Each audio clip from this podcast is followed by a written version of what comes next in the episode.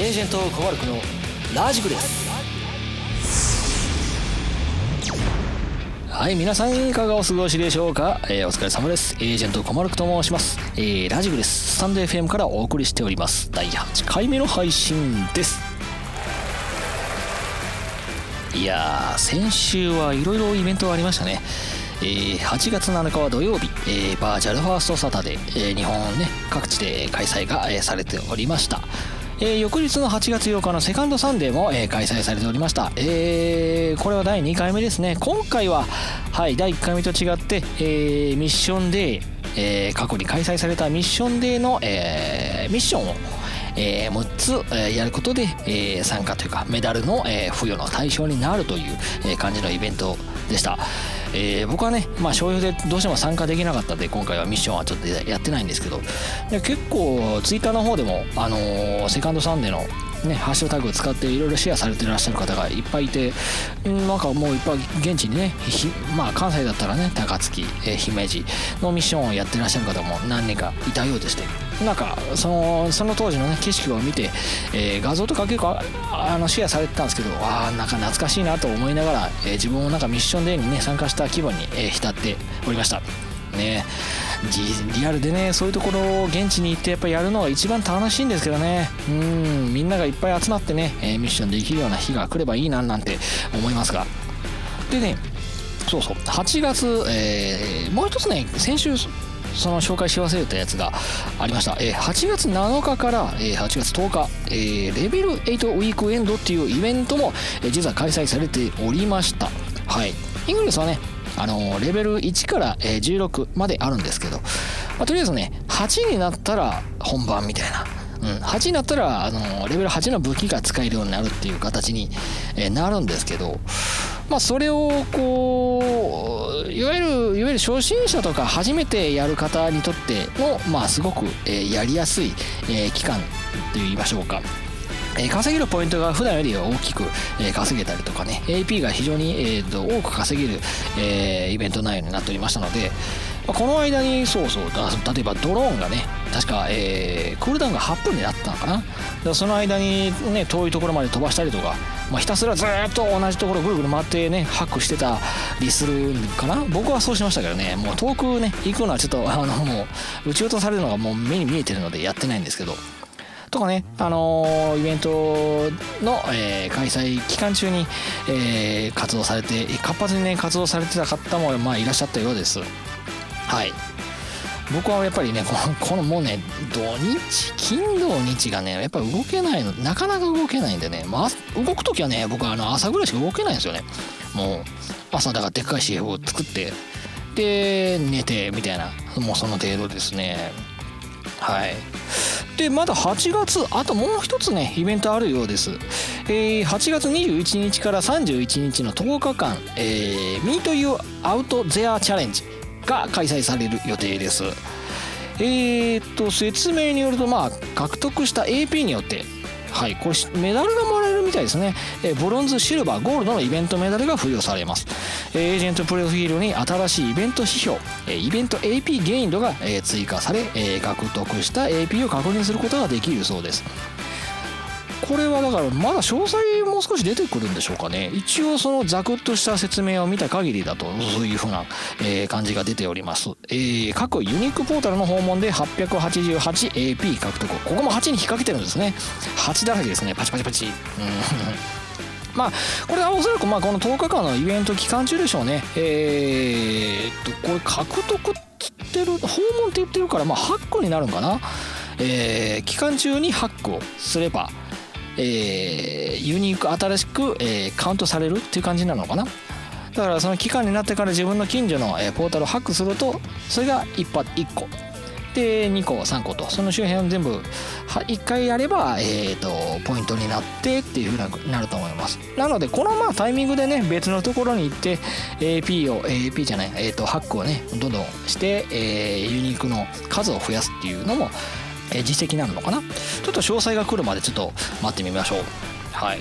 でこれハッシュタグね MeetYouOutThere これまあちょっと前に、えーと、ツイッターの方でえー、っとイングレスの公式の方からもなんかこういうタグを使って、えー、シェアしてよみたいなイベントがありましたね。いわゆるまあそのイングレスにまつわるスワッグ、まあ、いわゆるグッズとかですかね、あのー、シャツであったりバッジであったり、まあ、服であったり。まあいろいろこうイングレスのああいう緑とか青のあのデザインとかをモチーフにいろんなねグッズをね個人で、えー、作ってる人がいっぱいいるんですが、まあ、それをね紹介してくれよみたいな感じの、えー、ハッシュタグが、えー、展開されておりました。だからそれにねどういう関係があるのかなって最初このイベント名聞いた時にねちょっとピンとこなかったんですよ。えこれどういうことって。ね早く詳細欲しいですけどね。ね僕もだから、えーと、いくつかはねあのー、レジスタンスですのでレジスタンスの、え、グッズであったりとか、えー、いろいろ持っておりますがそれをまあその期間中にまた何かシェアしたりとか、えー、してみようかなって思っております。ねイングリスに関わるある部分で関わりある部分で考えるとこれってなんだろうなグッズだけじゃなくてもいいのかな？ちょっとそのそのイベント名を最初聞いた時にイングリスに関係することをなんかやってみようかなとか作ってみようかなっていうのはちょっと若干考えてます。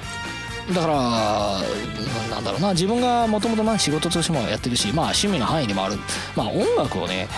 なんかこう「ミというアウトゼアになんかかけて何かできたらなんて思ってますね。うんできるとは言ってないけどね。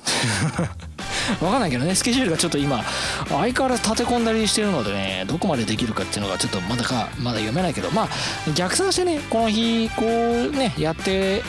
これ作ってあれやってギター弾いてとかってねやってみようかなとはちょっと今計画は、えー、算段を立てているところではあります。はい。まあできるとは言ってないのであまり期待しないでください。まあできたらねツイッターか何何かしらで共有すると思います。もうラジグレスの方でもねあのもちろん取り上げて紹介しようかなと、えー、思ってるだけですよ。やるとは言ってないけど。はい。そんな感じですね。でね、えー、先週そうそうそうちょうどこの時期にですねやっぱりこういうめちゃくちゃ暑い、えー、季節やっぱりこう夏の風物風言えてない風物詩といえば、えー、祭りですよね。そして花火ですね。あのー、ツイッターの方でですね、えー、シェアされてたタグがございまして、えー、イングレス納涼花火大会なんてハッシュタグが、えー、展開されておりました。これはすごくいいイベントですね。今ねやっぱりコロナの影響もあってねなかなか祭りができなかったりまあ特に花火大会なんてね開催されてない。もうほとんどね中止してるところがほとんどだと思います。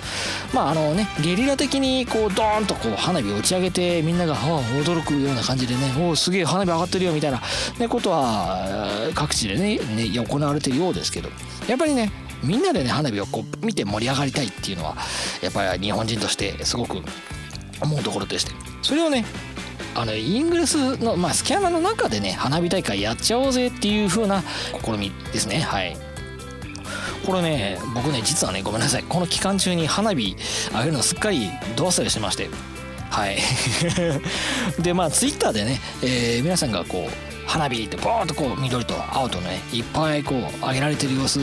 見ることができました。もうめちゃくちゃ綺麗に大量にこん体重を組んだところで花火を打ち上げてらっしゃる、えー、画像とかもあったりですね。めちゃくちゃこう趣向を凝らした、えー、なんか見た目にもすごいかっこいい綺麗なスキャナーがあってねあの花火を点火されてらっしゃる方がいたので見ててすごく楽しかったですね。そう。で花火そう。あこれも一応説明しましょう。あのー、花火って何ぞやとそもそもよ。あのー、アイテムでですねえー、ファイヤーワークスっていうのがあります。まあ英語ですよね。まあ日本語で花火。あのイングレスのその、えー、自分がいる場所から見えるそのポータルのところにそのアイテムを、えー、デプロイすることでそのデプロイして数秒後に花火がドコドコドーンって上がり始めるんですよね。ピュードドドドーンって。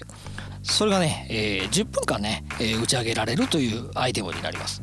別にあのねあの何か攻撃するわけでもなくね特に何かポータルに影響があるっていうわけではなくて別に戦略的にはね全然関係ない。もうもうおもおも言えてないかもおまけですよね。おまけアイテムみたいなもんですけど。これけどね派手で見てて気持ちいいんですよね。もうたくさんいろんなポータルにねあの密集してるポータルとかにたくさん入れるとね、まあ、そんだけドカーンともうなりまくるんですよね。でその2色展開ですよね。伝来伝導のカラーの緑の、えー、エンライテンド、えー、ファイヤーワークス。でレジスタンスの青のレジスタンスファイヤーワークが、えー、ストアの方でね手に入れることができます。ちょうどねそのさっきも言ったレベル8ウィークエンドの、えー、開催されるタイミングで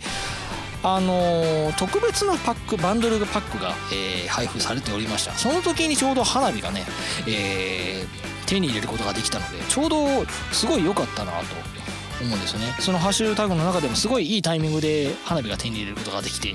みたいな感じでね投稿されていらっしゃる状況でしたね。いややっぱね実際にね花火の会場のところでドカーンって見るのが一番いいんでしょうけどやっぱこうやってね皆さんで一緒に花火で盛り上がるっていうのは非常にいい試みだったと僕は思いますね。見てて楽しかったです。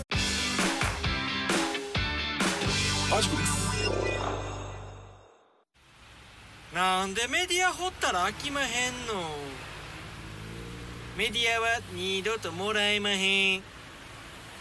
なんでメディア掘ったら飽きまへんの？メディアは二度とメディア保安協会はい。で今日はねちょっとまあ、前回ね、えー、なんか福岡だとかいろいろこう騒動があったのをちょっと取り上げましたが今回はねもうちょっとあのー、まあプラスな感じのトークをしてみましょうかね。えっ、ー、と今日はですねあのイングレスっていうゲームやはり、えー、いろんな実績を、えー、積むことができます。えー、まあ歩いて距離を稼げば、えー、トレッカーメダルがもらえたりとか、えー、コントロールフィールドですね。三角をたくさん作ったらマインドコントローラーというメダルがもらえたりという、まあ、そのそれぞれやるアクションによって得られるメダルであったり、まあ、実績というものがどんどん積み上がって、えーまあ、メダルがどんどん階層式になってるんですけどね。それが増えて、えー、もらえたりとかねするんですけどやっぱりそういう実績を重ねていくっていう形になっていくとやっぱりそこに、えー、こだわりを持ってねプレーをされる方がやっぱりいらっしゃるわけです。僕自身もとても、あのー、いろんなメダルやっとシルバーになったりとか黒になあのオニキスになってるものとかは結構あるんですけどやはりそれ黒になったからってゴールなわけではないんですよね。やっぱり作ってて楽しいものはどんどんどんどん継続してやっていきたいなとは思うので僕がやっぱりプレイとして一番やっぱこだわってしまうのがやっぱりあのー、なんだろうえー、違う違う、えー ちょっと待って名前忘れちゃったよ。イルミネーターだ。そうそう。イルミネーターメダルっていうのがあるんですね。いわゆる、えー、大きい、えー、CF を作ったら MU というマインドユニットポイントっていうのがあるんですけどね。それを大きく稼ぐことが、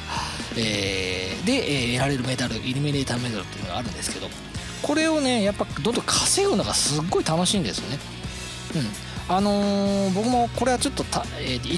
なんだろう定期的周期的にやってくる、えー、禁断症状でですね。でかい CF 作りたいっていう症状がたまに来るんですね。ここ最近ねそれが非常に患っている状況ですね。やっぱり常に作りたいっていうあもう禁断症状に、えー、陥っております。もうね1000とかね5000とかでも全然いいんですよ。でマインドユニットのこの MA の大きさっていうのは、えーね、5時間ごとに計測されるえっ、ー、とまあえーチェックポイントがあるんですけどね。陣営対抗戦になってるんですね。あのイングレスっていうの。赤え赤じゃねえや。青と緑とでね。でそれの合計値を、えー、各エリア、えー、関西だったら、えー、関西のエリアがあってっていうのに決まってるんですけどそこで、え、でかい CF をどんどん作っておけばどんどんどんどんその合計値が、え、更新されてでその大きさ量で競ってるんですけど今のところねレジスタンスがちょっとずっと勝ち続けてる、状況ではあるんです。やっぱりそれを思うとですねやっぱでかいのを作っておかないとなっていう、気持ちの状況があるんですね。でやっぱ作ってないとねちょっと僕もうなんかうずうずしちゃうんですよ。だからねこの金土日の間とか特にあとこう仕事がずっと立て込んでる間ってねやっぱイングリスなかなかできないのでやっぱうずうずするんですよね。でやっぱりこのイルミネーターこの MU をやっぱ大きく稼ぎたいと思うとやっぱ大きく大きい何、えー、広い範囲でねやっぱ動かないとダメなんですよね。であのー、これね非常に危ない症状としてねこれやっぱ満単位でね MU をね稼ぐっていう風にそれが当たり前になってくるとねあのとんでもない行動範囲がどんどん広がっていくんですね。僕はまああの自転車で動くのであの、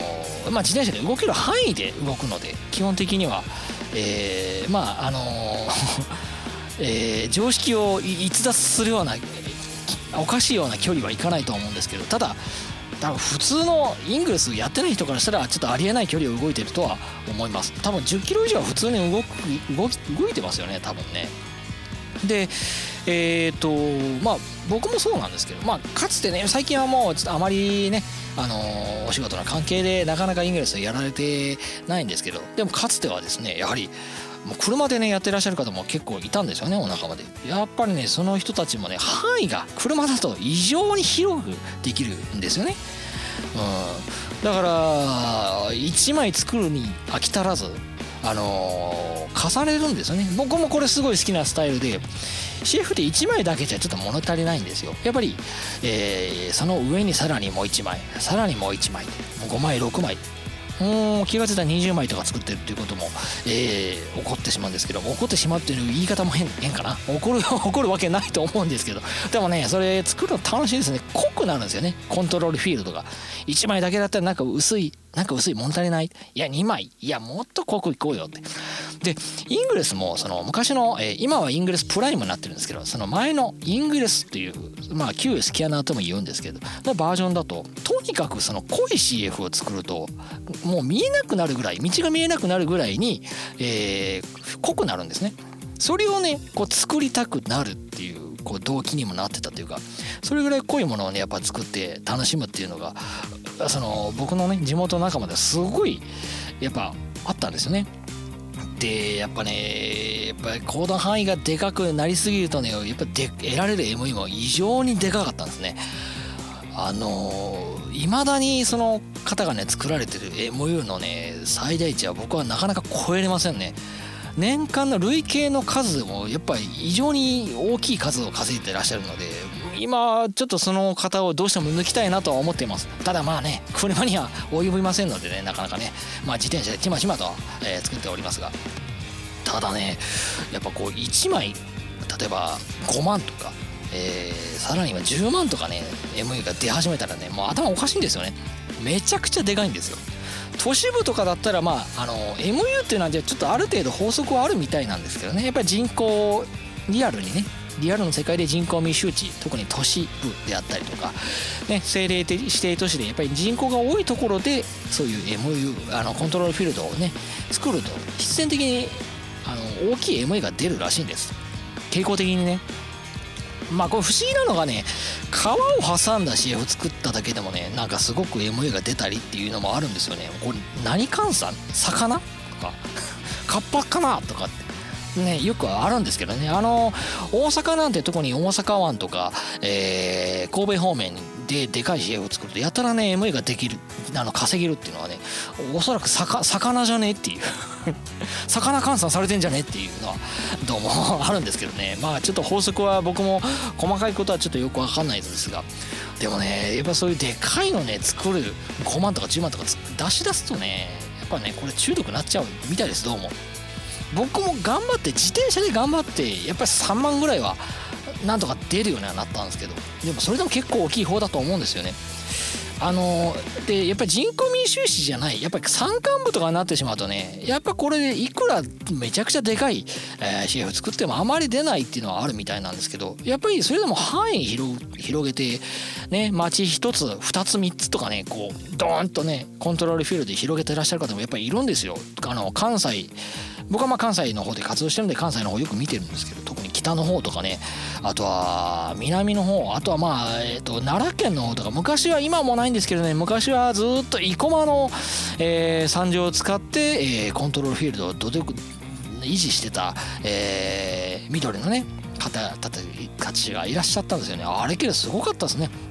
あの CF がずっとあったからもうレジスタンスは一生勝つことなかったとは思うんですよね。あの CF が今なくなっていい塩梅のこう拮抗してる状況になってる状ねあの形ですのですごく今面白いんですね。関西自体のセル戦っていう時点そのセルその計測ね、えー、チェックポイントのもう争いが非常に活発化してるので今めちゃくちゃ楽しい状況になってると思います。レジスタンスがずっと連勝できてるっていうのはある意味奇跡だと思うんですね。ずっとエンライテンドがずっと勝ち続けているエリアでもねあったのでやっぱり負けたくないっていう気持ちは人一倍やっぱりありますので。そう。でそう。話戻して戻さないとそうそう。プレイせプレイスタイルね。だから僕はとにかくでかい MU を使い作りたい。でこれねもう今なかなかもうこういう風に形容することはないのかな。その当時僕が始めた12年ぐらいの時ではやっぱそういうでかい CF を作る人のことを CFR なんていう風に呼んでいることがありました。とにかく CF をでかいの作るんだっていう。まあ小さいの作るっていうので CFR とも言うんでしょうけどまあ構築するならでかいのをっていうのがプラスアルファされて形容されてたようにも思います。はい。ねもう僕がまだ始めた頃とかやっぱりでかいの作っていらっしゃる方レジスタンスにも結構たくさんいらっしゃいましてまあその時にねあの大きいの作ってドーンとこうあの当時はね Google プラスというソーシャルネットワーク SNS がありましたのでそこでこういう画像を見てうわすげえなやっぱ CFR やってる人はなんかこう一味違うななんていうのをよく思ってた、えことがありました。はい。まその当時はね痛みででかいのしでかい でかい CF ね、えー、作ることなんてできるもんじゃないと思ってましたしやっぱ当時とね今とでやっぱりこうエージェントの数が若干違うっていうのはまあね否めないんですけどやっぱ多かったですよね。やっぱログ一つ残すのをちょっと躊躇するぐらいちょっと出てきたらねログで出しちゃったらやっぱこうパッとこう出てくる人がすごく多かったように思います。今ってね逆にそれほどねあの、出てこないというかあこの人この時間帯なら多分来ないななんていうことをやっぱ推測できる推測して動いてはいますよ。でそういうのを計算した上でこう構築したりとかあこの人この絶対時間にこの時間に焼きに来るよねなんていうことも考えれるような具合にはなりましたね。もう当時始めた当初はもううぞうむぞにいたように思います。特に痛みなんてね僕の地元痛みなんですけど痛みはとにかく緑が多かったんですよ。エンライテンドの皆さんが。で真緑のところだったんでだからその当時のプレイスタイルとしては僕はもう CF 作るなんてもう自分の住んでる近くらへんとしか全然作らなかったんですね。だからでかいの作ること絶対無理だと思ったし、うん、だからイルミネーターのメダルなんてもう絶対もらえるものじゃないなとは思ってたんですよね。うん。だからプレイスタイル的にはもうなんかちまちまもうハックだけしてましたね。でもまあ全然知れてますけどね。でもやっぱこうどんどんこうパワーバランスが変わってくることでやっぱ作る楽しみっていうのもやっぱ増えてくるんですやっぱ焼いてくれる人がいて作ることもできる。破壊と構築の繰り返しがこのゲームの僕は一つの醍醐味だと思ってるんですが一時はだからその数マインドコントローラーですね。マインド、えー、CF をどんどんどんどんこう実績を重ねたいと思ってる時期はねめちゃくちゃ作りまくりました。今やっと去年ねえ去年じゃない？いつだったっけ、えー、今年の年始にか、えー、やっとオニキスになることができたんですけどやっぱこれは一番嬉しかったですね。うん。何何万だったっけな？えー、っとそうそうかちょっと確認しますね、えー、マインドコントローラーの、えー、オニキスメダル黒のメダルはえー、っと忘れちゃうんですよね。そうそう4万。4万個 CF 作れば最一番上のメダルがもらえるんですよね。はい。これは本当に積み重ねですよね。うん、長くやってればもらえるというものでもあるかもしれないですけどやっぱり常に作り続けないといけないっていう、えー、メダルでもあるので。でイルミネーターはねこれはねこういろんなさ人にね協力してもらえるとしてもらうとね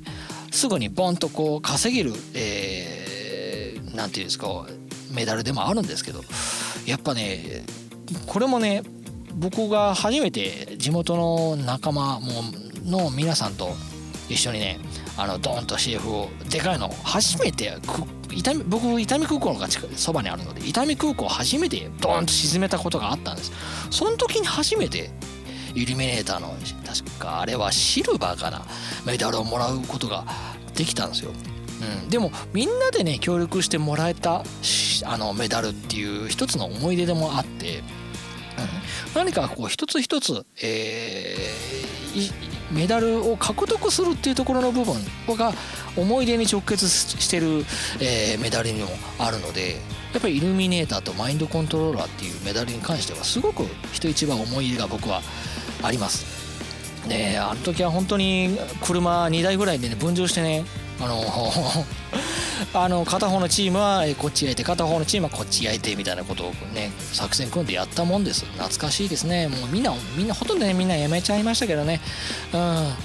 でもまあまたね集まってやれる時期がね来てまたね盛り上がるようなことがあればないいなとは、えー、思ってますよ。もうずっと思ってます。いつも帰ってきてくださいよ。ね。多分聞いてくださってると思いますけど。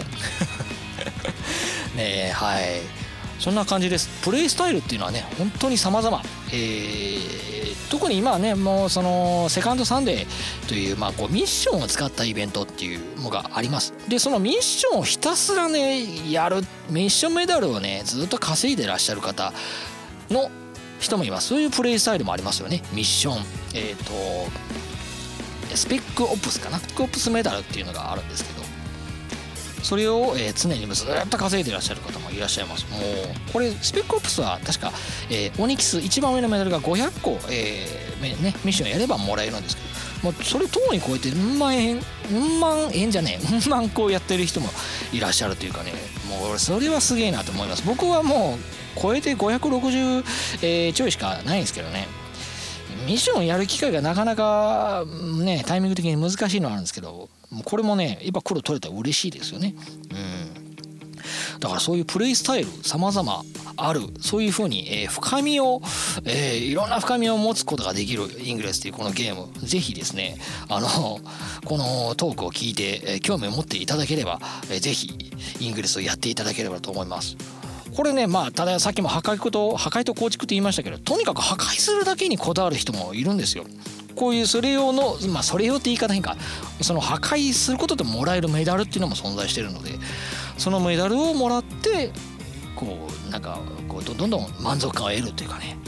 モチベーションにつながるっていうものにもなるのでそういうのね実績をシェアして、えー、みんなにこう俺オニキスメダルもらったよなんていうことをねいろいろシェアするとすごくいいねもらえたりとかね。こう仲間内でもすごく盛り上がる盛り上がることが間違いないのでね、えー、ぜひですねこういう実績を重ねることができるイングレスというゲームをぜひやっていただければと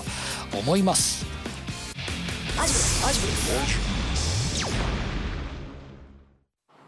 インベントリーはすぐにパンパンになりますのでちゃんと管理しましょう。気をつけてください。インベントリーキック。インベントリー違うメディアチョップ。メディアキックメディアチョップはい。あ今日はちょっと結構長く話してしまいましたね。すいません。いやでもね本当あのー、でかい CF 今ちょっと禁断症状が出てるのでとにかくでかいの作ろうと思ってます。はい。はい。ではえー、ラジーグレスでは 言えてない。ラジグレスでは。グレスでは、えー、トークテーマを募集しております、えー、概要欄にあるレター機能もしくは、えー、Google フォームの方に、えー、トークテーマ募集ラジオネームもしくはエージェントネームを添えてお送りください、えー、募集だけではなくですね番組への番組へのメッセージも添えていただければ、えー、大変ありがたいです。ぜひよろしくお願いいたします。次回更新は、えー、来週水曜日ですね8月18日を予定しております。配信時間はね例によって未定です。多分夜になると思います。はい。えー、更新のお知らせは私、小丸くのツイッターから告知させていただきます。えー、ツイッターの ID は、えー、KOME60RES、えー、小丸くですです、えー。こちらから番組の詳細、最新を えー、お伝えしますので、えー、ぜひフォローお願いします。えー、スタンド FM の方でも、えー、ツイッターのリンクありますので、えー、スタンド FM の方からですね、リンクあのタップしていただければ、えー、ぜひあのフォローお願いいたします。はい。来週もまたプレイスタイルのことちょっといろいろ掘り下げていきたいですね。このねプレイスタイルだけでも多分番組ずっと持つんじゃないかなっていうぐらい内容深い内容いろんな多種多様な内容が挙げられると思います、まあ、またその辺りも、えー、ちょっと考えて番組進めてみたいと思います。はい、えー、ここまではイングリスエージェント小丸くがお送りいたしました、えー、来週次回もねぜひ聴いてください。それではバイバイ。